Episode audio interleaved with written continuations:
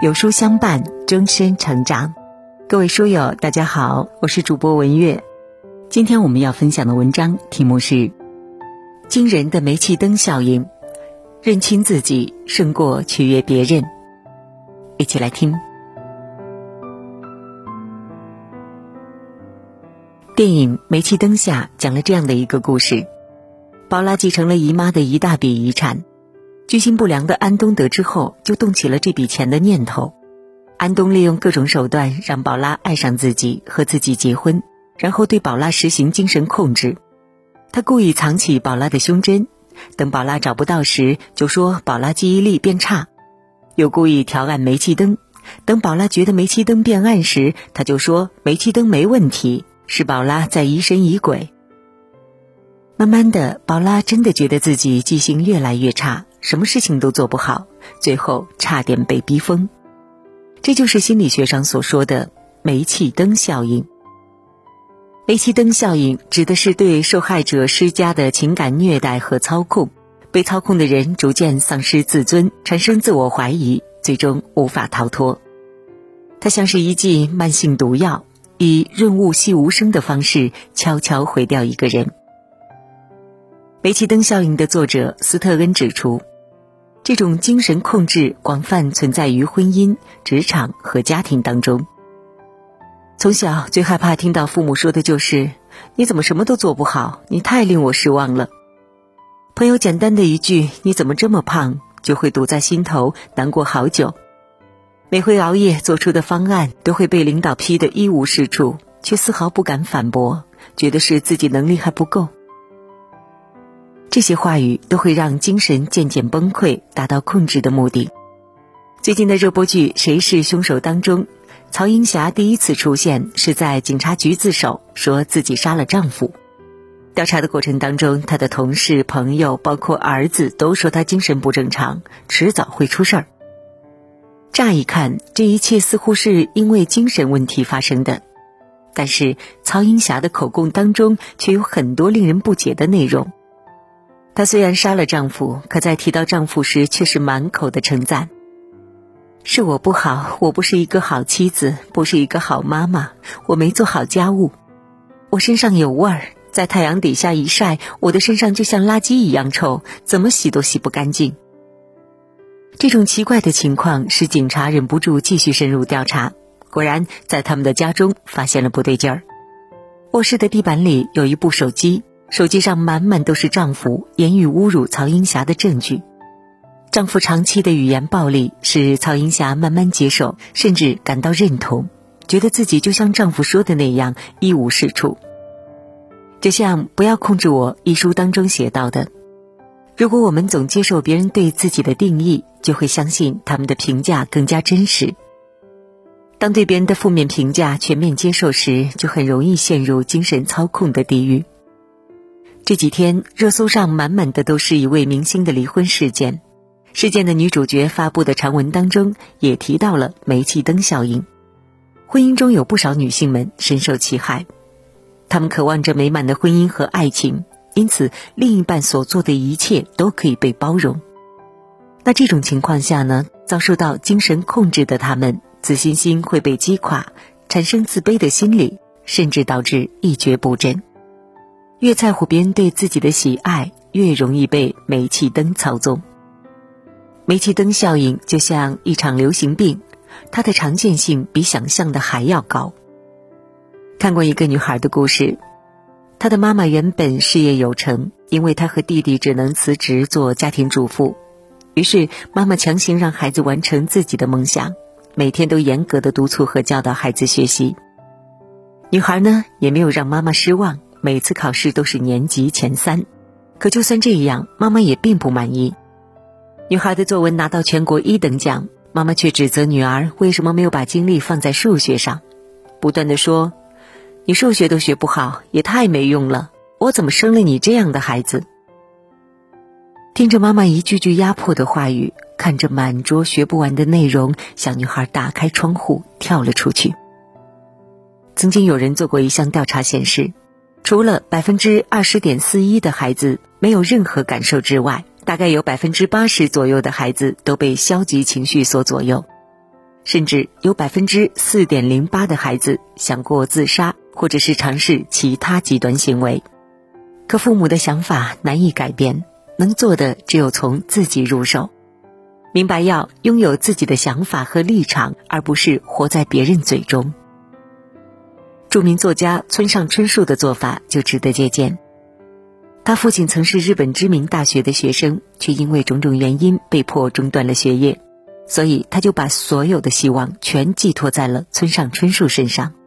面对父亲在学业上的压迫，村上春树却没有被精神控制，而是坚持认为没兴趣的东西再怎样都学不进去。即使让父亲失望，被人们说肆意妄为，他也毫不在乎。总之，人生很难按部就班，依照既定方针运作。是的呀，人生有太多的意外会发生。坚定自己的内心，做自己认为对的事儿。如此一来，任何人对你的指手画脚都会成为小丑的独角戏，精神控制自然不会发生在你身上。就像演员唐艺昕在谈到女生过于恋爱脑，看不清自己的处境该怎么办的时候说的。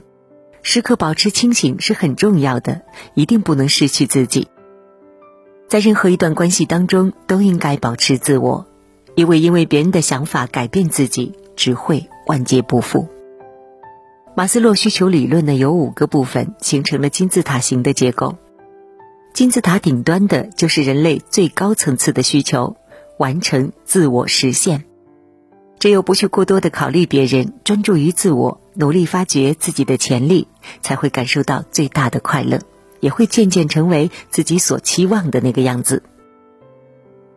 看到过这样的一句话：要克服生活的焦虑和沮丧，得先学会做自己的主人。做自己说起来容易，做起来却没那么简单。以下的三个方法，希望能够帮助到大家。首先要学会提升现实检验力。现实检验力，顾名思义，就是区别现实和想象、主观世界和客观世界的一种能力。陷入煤气灯效应的人，往往缺少区分来自外界的思想和个人真实情况的能力。比如说，他们会以为别人说的都是对的，或是以为对方讨厌自己，这都是缺乏现实检验力的表现。提高现实检验力，要做的就是。去辨别他人在评价你的时候是否带有攻击性。对方如果一味的用伤害自尊心的话攻击或者是贬低你，那么他很可能是有情绪或者是某种目的。在面对这种情况的时候，你需要去寻找一个客观评价，去找到身边的人或者是没那么熟悉的人，确认对方说的是否属实。如此一来，你就能够区分什么是别人强行安在你身上的，什么才是现实世界中的你。你的不够好，很可能是别人的恶见，那并不是真实的你。其次，一定要拒绝成为讨好者。艾莉诺·罗斯福说过这样的一句话，他说：“未经你的同意，没有人能使你感觉卑微。”容易被精神控制的另一个特征呢，就是会因为自卑而喜欢去讨好。在生活中，讨好者会习惯性让步，从而避免被拒绝或是被伤害。通常呢，讨好者都是被伤害过的人，他们只有妥协和顺从才能减少痛苦，所以呢，这就成为了他们的社交秘诀，去处理一切人际关系。可以做的就是认清自己处于一个讨好的心态，然后开始做一些刻意练习。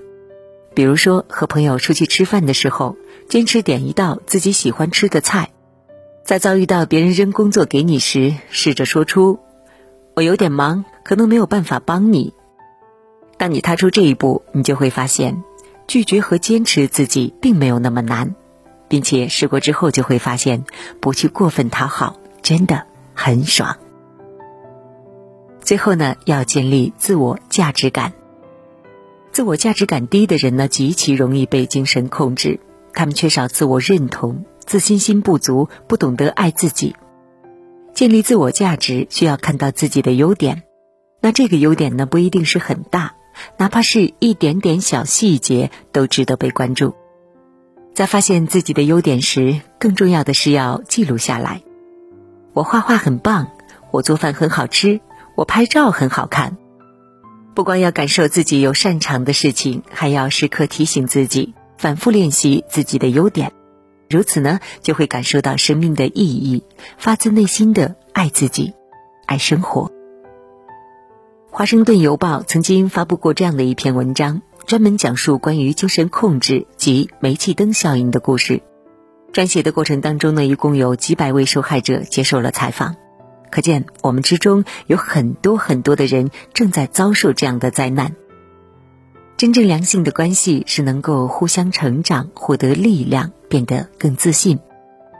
每一段让你自我厌弃、感到窒息的关系，都要去思考是否该斩断，及时止损，才能识得良人，感受世界的美好。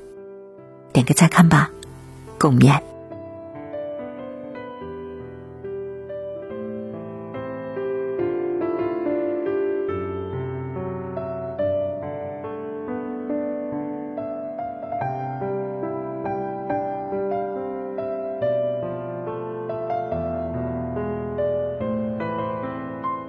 好了，今天的文章就分享到这里了。如果您喜欢今天的文章，或者有自己的看法和见解，欢迎在文末留言区和有书君留言互动哦。想要每天及时收听有书的暖心好文章，欢迎您在文末点亮再看。觉得有书的文章还不错，也欢迎您分享到朋友圈。欢迎将有书公众号推荐给朋友们，这就是对有书君最大的支持喽。明天同一时间，我们不见不散。